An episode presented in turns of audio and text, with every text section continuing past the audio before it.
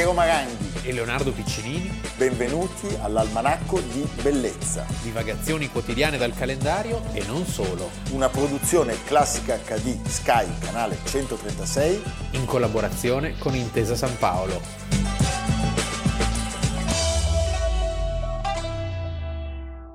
Almanacco di Bellezza, 28 maggio. Ascoltiamo uno che la sa lunga sulla bellezza.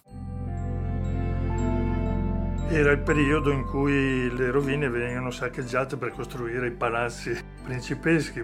La parte mancante del Colosseo è tutta nei palazzi del 5-600. Del 5-600, quindi Roma era un grande cantiere e le rovine servivano da, da abitazione, da rifugio per tutta una miriade di, di miserabili che, che eh, stanziavano a Roma sperando di, nella carità, eccetera. In seguito al sacco di Roma sappiamo che molti cardinali si erano dotati di piccole armate, c'erano queste, questa soldataglia che scorazzava, insomma c'erano i soldati del Papa che cercavano di mantenere un po' di ordine, ma c'erano queste piccole truppe che, che facevano il bello e il cattivo tempo.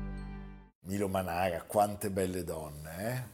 Allora, la domenica del 28 maggio 1606 Michelangelo Merisi, detto Caravaggio, uccide a duello Ranuccio Tomassoni da Terni. Ranuccio Tomassoni da Terni. Una sorta di bulletto del quartiere. Un giovane bulletto del quartiere. Allora, sì. facciamo un passo indietro. Eh? Facciamo un passo indietro, Caravaggio nasce a Milano il 29 settembre del 1571. Quindi... Come? Chi è nato a Milano il 29 settembre? Ah, Silvio Berlusconi. Berlusca, sì, è vero. Silvio Berlusconi. È vero. Eh? E il 28 maggio del 1606 Caravaggio ha 34, 34 anni. anni. Arriva a Roma quando ne ha circa 23 e trova una città turbolenta, violenta, popolo al limite della sopravvivenza e una nobiltà corrotta, ci sono le soldataglie, ci sono le bande. Sì, la città è divisa in fazioni, eh, chiaramente morto un papa se ne fa un altro e c'è una sorta di spoiling system per cui eh, si, si, rovesciano gli equilibri, si, si rovescia il potere, eh, c'è chi parteggia per i francesi e chi per gli spagnoli, in particolare appunto Caravaggio era filo francese e questi tomassoni erano filo spagnoli. Il suo biografo Bellori dice alla sera andava in giro con la spada. Diciamo, non tutti gli artisti si comportavano come Caravaggio. No, diciamo Midoreni. Cavalier d'Arpino, Annibale Carracci, per, per fare tre nomi rigavano dritto, si comportavano benissimo ed erano dei perfetti cortigiani, come il mestiere richiedeva. richiedeva. Lui invece i suoi modelli li andava cercando. Lui invece ha un'esistenza che è contrassegnata dalla ribellione, un po' anche artistica in qualche modo, quindi c'è un parallelo, dalla ribellione ai modelli. Tant'è che le sue opere sì. destavano scandalo. È un momento questo della, della, morte di Tommassoni di svolta nella sua vita, ma direi non solo di, di svolta nella sua vita, ma di svolta nella storia dell'arte, perché eh, immaginiamo se eh, lui fosse rimasto a Roma, fosse vissuto so, fino a 50, 60 anni, cosa avrebbe potuto cosa, fare? Cosa avrebbe perché sono anni molto densi, questi qui romani, l'opera più, più importante che, che, che viene eh, consegnata e rifiutata a ridosso del fattaccio è la morte della Vergine per Santa Maria della Scala. Cos'era successo?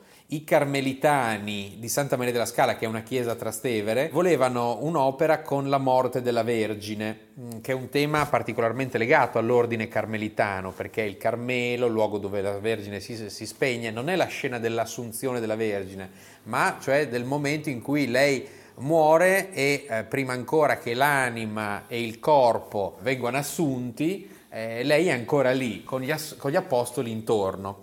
Questa scena la si poteva rappresentare in vari modi. Lui sceglie un modo totalmente mh, diverso, totalmente eretico, cioè rappresenta questa donna con le gambe scoperte, cosa Pazzesca. assolutamente inaudita. Ci basiamo su quello che dicono i biografi, che spesso però erano contro Caravaggio, e eh, sulla leggenda che è fiorita intorno a questo quadro, si parla di una cortigiana da lui amata. L'opera viene rifiutata. Del 1605 e sappiamo che nel 1606 è in vendita. Al suo posto viene scelto un altro artista, un caravaggesco veneziano, Carlo Saraceni. L'opera che c'è oggi sull'altare della chiesa è di Saraceni, ma anche Saraceni la prima opera viene rifiutata perché nel quadro manca un dettaglio, manca eh, la gloria degli angeli, cioè il paradiso, l'elemento sovrannaturale. Nel quadro di Caravaggio l'elemento sovrannaturale assolutamente non c'è è un'opera di fortissima religiosità. Assolutamente. Ma è una religiosità di istruzione, di, di pianto, di tragedia.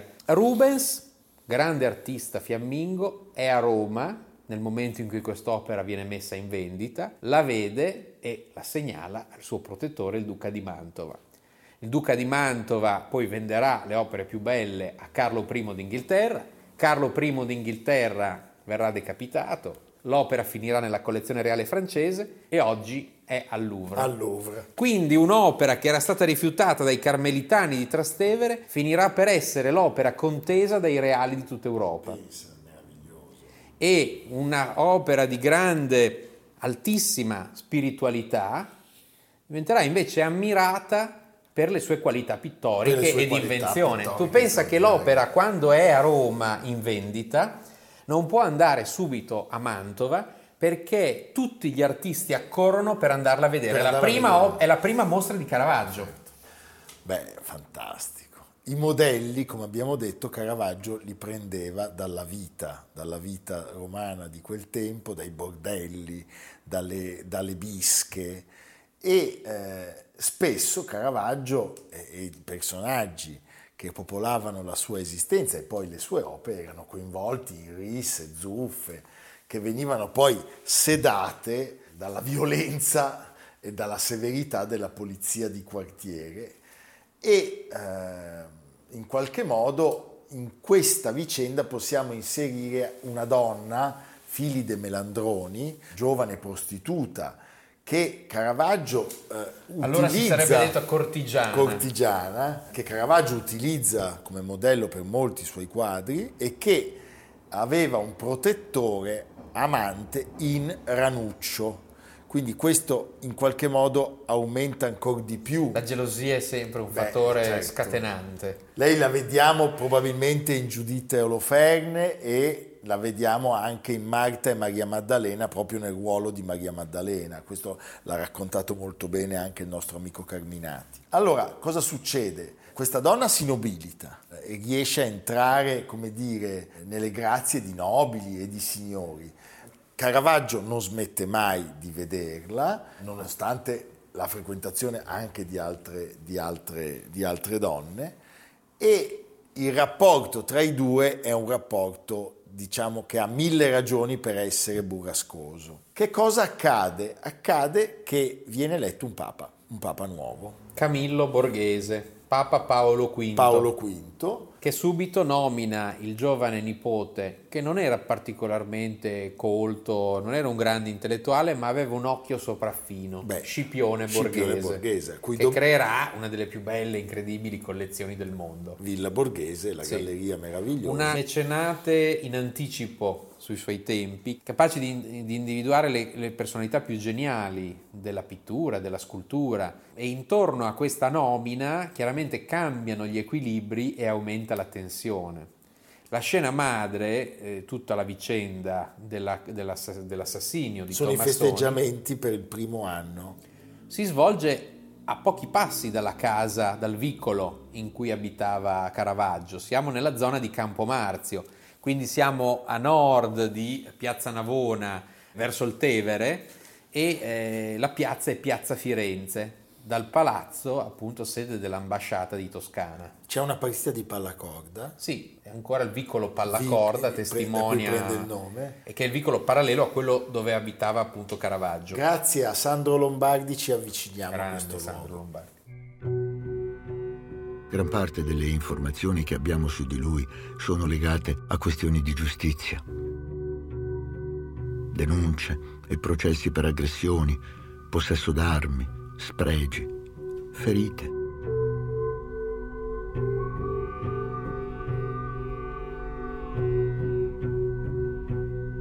...28 maggio 1606, giornata di feste pubbliche, è stato eletto un anno prima Paolo V e che cosa accade? Durante i festeggiamenti la fazione spagnola spadroneggia per le vie della città e con lei anche i fratelli Tomasoni. Caravaggio, a seguito di Onorio Longhi e degli amici di sempre, eh, stando coi filo francesi, non può che incrociare le spade. Dopo una partita di questa sorta di antenato del tennis, in una mischia violenta, Ranuccio finisce a terra.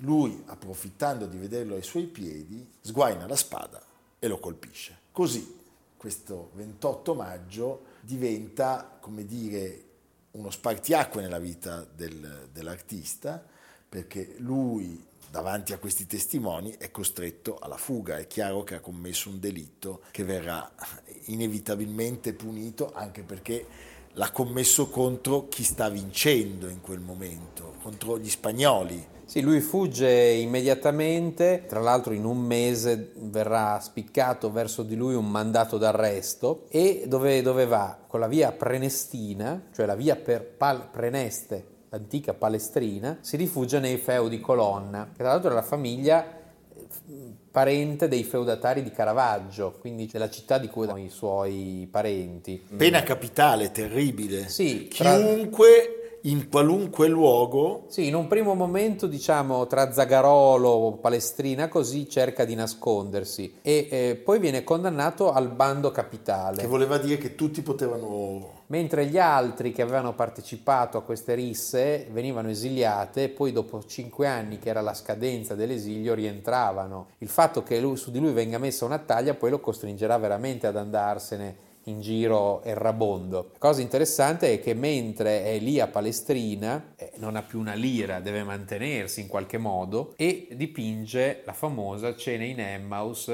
di Brera che verrà comprata dal suo amico banchiere Ottavio Costa per eh, sostenerlo diciamo a distanza. È un quadro che ricompare nel 1624 in collezione Patrizi a Roma. E attaccata a quel chiodo rimarrà fino al 1939 anno in cui finisce a Brera. È interessante quest'opera è un'opera centrale nella biografia di Caravaggio veramente perché Caravaggio non aveva più a disposizione il suo studio e i suoi modelli. Appunto abbiamo ricordato queste figure femminili. E quindi lui compone l'opera a memoria ripensando ad esempio all'altra ultima cena che aveva fatto anni prima per i Mattei poi finita per i, ai Borghese e poi alla National Gallery. È un quadro completamente diverso non ci sono più i colori squillanti tutto è molto più sobrio, più austero, la natura morta, c'era un bellissimo eh, pollo arrosto e invece diventa fatta di pani, vino, proprio veramente aderente al messaggio certo. evangelico. Tra l'altro pensa che le e radio... anche al messaggio della sua esistenza, come Sì. sempre. Ed è un'opera in cui il protagonista è il nero. Le radiografie fatte eh, anni fa dall'Opificio delle Fietredure hanno dimostrato che in fondo era in un primo momento aveva dipinto una finestra che affacciava sul paesaggio, come in altri suoi quadri Poi di una volta. E poi eliminata questa grande parete nera eh, segna eh, una nuova fase di Caravaggio completamente diversa da quella che era terminata con l'omicidio. Questo, infatti per questo che questo momento è così cruciale. È cruciale. Sappiamo che lui poi sarà a Napoli, sarà a Malta, sarà in Sicilia. A Malta succede una cosa pazzesca, perché a Malta lui viene nominato membro dell'ordine di Malta e da membro dell'ordine di Malta si macchia di non sappiamo quale, Quale crimine. viene imprigionato. Probabilmente una sorta di pedofilia, cioè aveva vicino, non si capisce bene cosa abbia fatto. cioè. Viene imprigionato per un breve periodo e poi scappa. Riesce a fuggire, è inseguito Sicilia. però dai cavalieri, Sì, in Sicilia dove poi, lascia dei, dei capolavori sì, straordinari. E poi il mistero. Il mistero di Mistero non quest'ultimo si capisce viaggio. dove è Porto Ercole o questo forse, ferimento. o forse non era Porto Ercole ma era Palo Laziale dove c'era una guarnigione, le opere che non sa dove volesse tornare a Roma. Non Quest'ultima opera assurda, meravigliosa, che oggi è a Napoli, Sì. La Sant'Orsola, Certo. che viene flashata dal sole, perché per la fretta di consegnarla il suo intermediario la espone ai raggi solari, Sì. un'opera meravigliosa, che noi abbiamo avuto la fortuna di vedere anche a Milano alle Gallerie di Intesa San Paolo. È un artista eh, rivoluzionario, enigmatico, sfuggente, recuperato alla critica in tempi relativamente recenti, perché ci sono stati secoli in cui il suo nome era pressoché scomparso, diciamo dalla fine del Seicento all'Ottocento, e, e recuperato in modo fondamentale da Roberto Longhi a partire dagli anni 30. Un artista che fa molto discutere e anche solo l'ipotesi del suo ritrovamento presso alcune aste internazionali, come abbiamo visto in questi ultimi mesi, questo Ecce Homo di cui tanto si è parlato, recuperato a eh, Madrid, sarebbe proprio di un anno prima dell'evento nefasto eh, di Roma. Quindi in quel periodo assolutamente fertile, vivace e eh, da attaccabrighe di Caravaggio. E Caravaggio porta con sé tutti questi eventi nella sua pittura. Cioè il fatto anche che lui metta, non so, il suo volto come testa di Golia. Sì. Un uomo decollato, un uomo fino, che fugge. Fino ad allora c'era una distanza tra pittura di storia e ritratto. Con lui le due cose si fondono ed è un'innovazione um, straordinaria. Ecco, pensa che mh, mm, pochi giorni dopo la morte di Caravaggio a Napoli giungerà la lettera che lo sollevava dalla condanna di decapitazione. Eh. Troppo tardi. Troppo tardi. Noi siamo sempre felici quando possiamo ammirare le sue opere, che ti chiamano, quando entri in una stanza c'è un Caravaggio, sei attratto fatalmente, eh? ovunque tu sia. E pensa che appunto questo, questo, artista che ha generato anche notevoli schiere di seguaci, però veniva dimenticato a favore di artisti più rassicuranti. Il classicismo bolognese certo. vincerà sul caravaggismo alla grande in Europa e Caravaggio arriverà attraverso così artisti che lo, che lo imitano, arriverà ai grandi maestri attraverso cui poi il suo messaggio eh, arriverà all'Ottocento, cioè Rembrandt, Goya, sono tutti i debitori dell'innovazione di Caravaggio. Courbet. Courbet. Courbet recupera quella lunga tradizione, che però non è una tradizione in cui Caravaggio è protagonista, è un eco, è un eco lontana.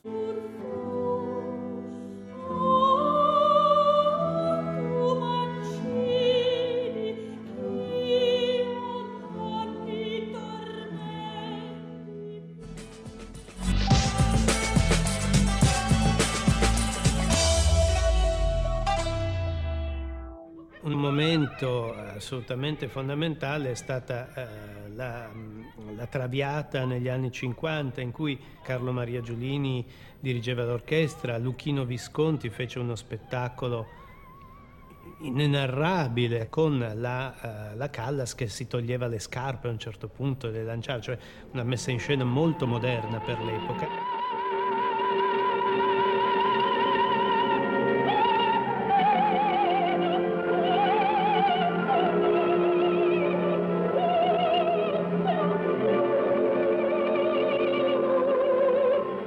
Traviata è storicamente il titolo più rischioso che il teatro alla Scala possa mettere in scena, anche se la Traviata, lo sappiamo, non è nata alla Scala ma a Venezia, lo spettro della leggendaria edizione del 1955, quella di Luchino Visconti, di Lila De Nobili, di Carlo Maria Giulini, di, di Stefano e soprattutto di Maria Callas, è ancora un punto di riferimento tale da rendere pericolosissima ogni nuova produzione, ogni nuovo allestimento di questo titolo. Ed è il 28 maggio del 1955 il giorno in cui Maria Callas veste i panni di Violetta Valerii e mette per sempre in atto lo spettro della sua interpretazione a cui ogni altra artista sarà inevitabilmente paragonata. Questa è una cosa che abbiamo già avuto modo di raccontare, ma per farvi capire il peso di questa eredità, la presenza di questo fantasma della Callas e di quell'allestimento, cadranno pochi anni dopo, facciamo dei nomi, Herbert von Karajan, Mirella Freni e Franco Zeffirelli, Zeffirelli. sì. Tanto era forte il ricordo di quello spettacolo. Venne preso a sputi Zeffirelli.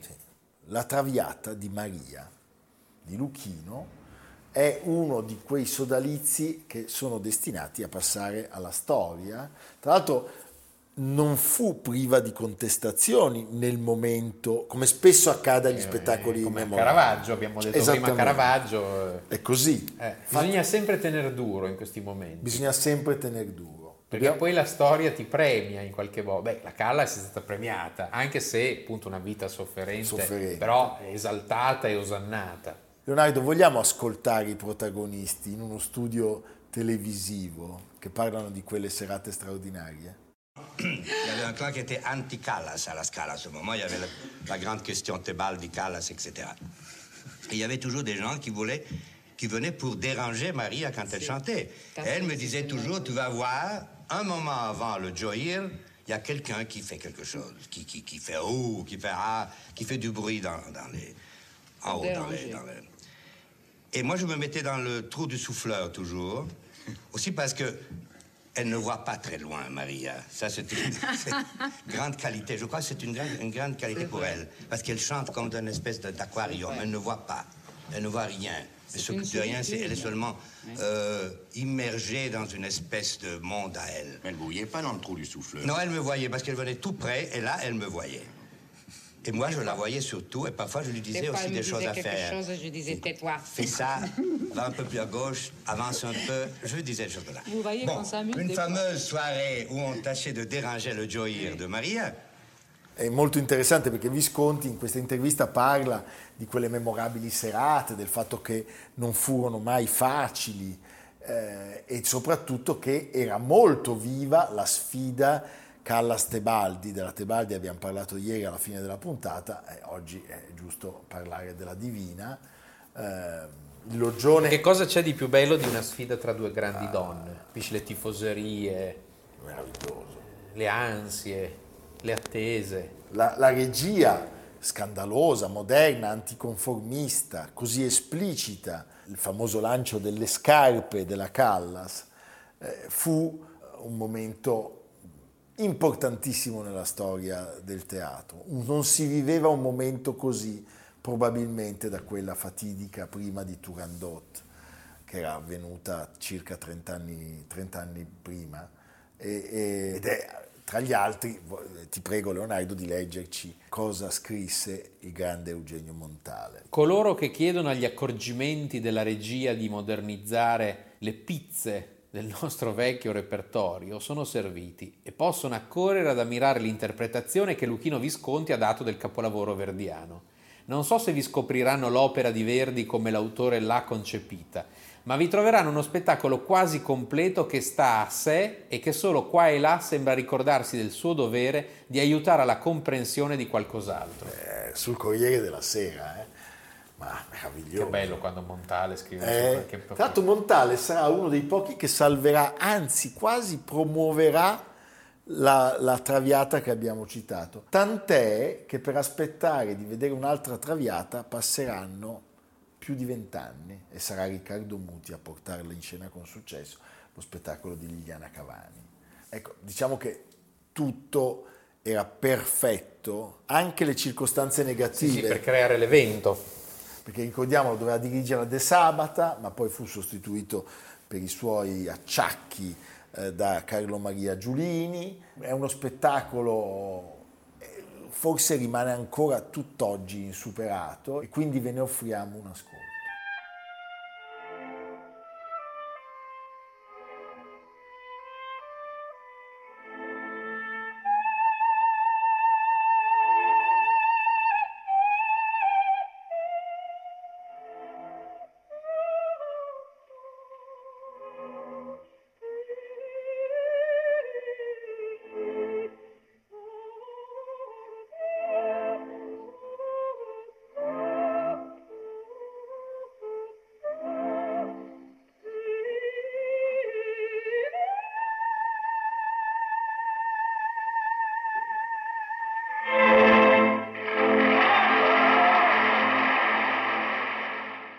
Ecco, vale la pena parlare del sodalizio di Maria Callas con Lucchino Visconti, eh, un sodalizio di poco d'acciaio, cinque opere eh, in cui lei diede sempre il meglio. La prima fu la Vestale, e poi ricordiamolo, la Traviata, non possiamo non citare un altro capolavoro assoluto di questo sodalizio, forse la punta più alta, eh, la vetta massima, e cioè l'Anna Bolena, diretta da Gianandrea Gavazzini. Che è il recupero, che è il recupero della, di quest'opera. Eh? Assolutamente.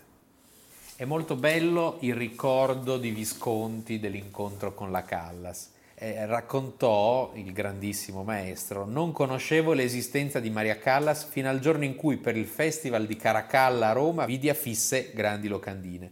Non sapevo nulla di lei, ma mi piaceva il suono del suo nome. Quel nome era geniale e mi stupì subito.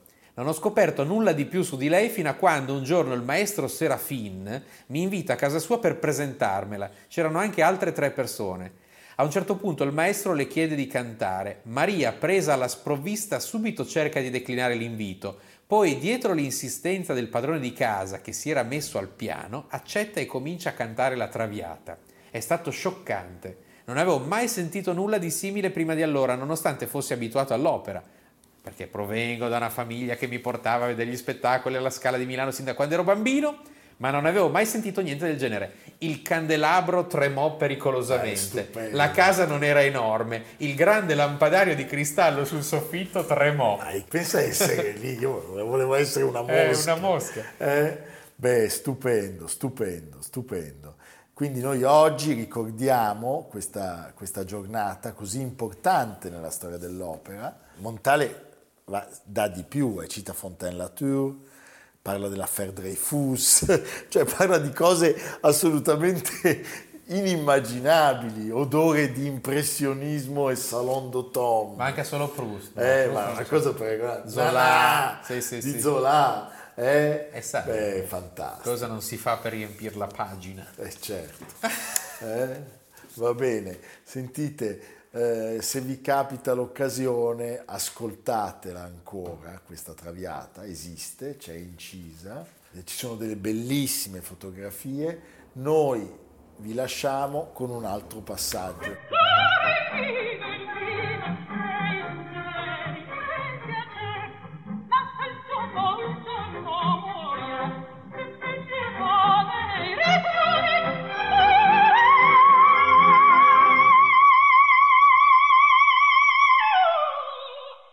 Al 55 non si era mai visto nulla di simile.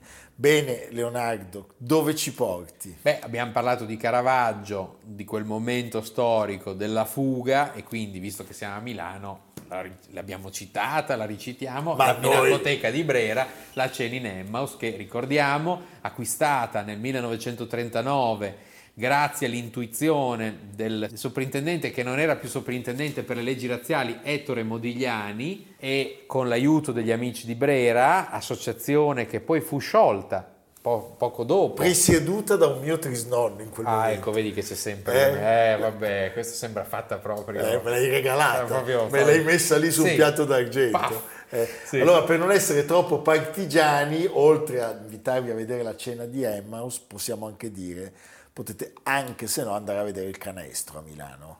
Il canestro a Milano e se siete a Roma andate a vedere Santa Maria della Scala in Trastevere, l'opera di Saraceni al posto di Caravaggio, già che ci siete andate anche al Louvre e vi vedete le- la differenza tra l'uno e l'altro. Ti racconterò una cosa stupenda che Sì. mi ha raccontato recentemente il professor Attilio Scienza, grande esperto, il più grande esperto del DNA della vita al mondo. Lui dice che i grappoli d'uva del canestro sono della stessa uva, dello stesso vitigno di quelli che c'erano al cenacolo. Ah. Quindi lui sostiene che Caravaggio abbia visto il cenacolo, abbia deciso di fare la stessa uva del canestro. E che vino ci beviamo adesso? Beh, una malvasia di candi aromatici. Perfetto. Evviva! A domani. Almanacco di bellezza cura di Piero Maranghi e Leonardo Piccinini. Con Lucia Simioni, Jacopo Ghilardotti, Samantha Chiodini, Paolo Faroni, Silvia Corbetta. Realizzato da Amerigo Daveri, Domenico Catano, Valentino Puppini, Simone Manganello. Una produzione classica HD Sky Canale 136 in collaborazione con Intesa San Paolo.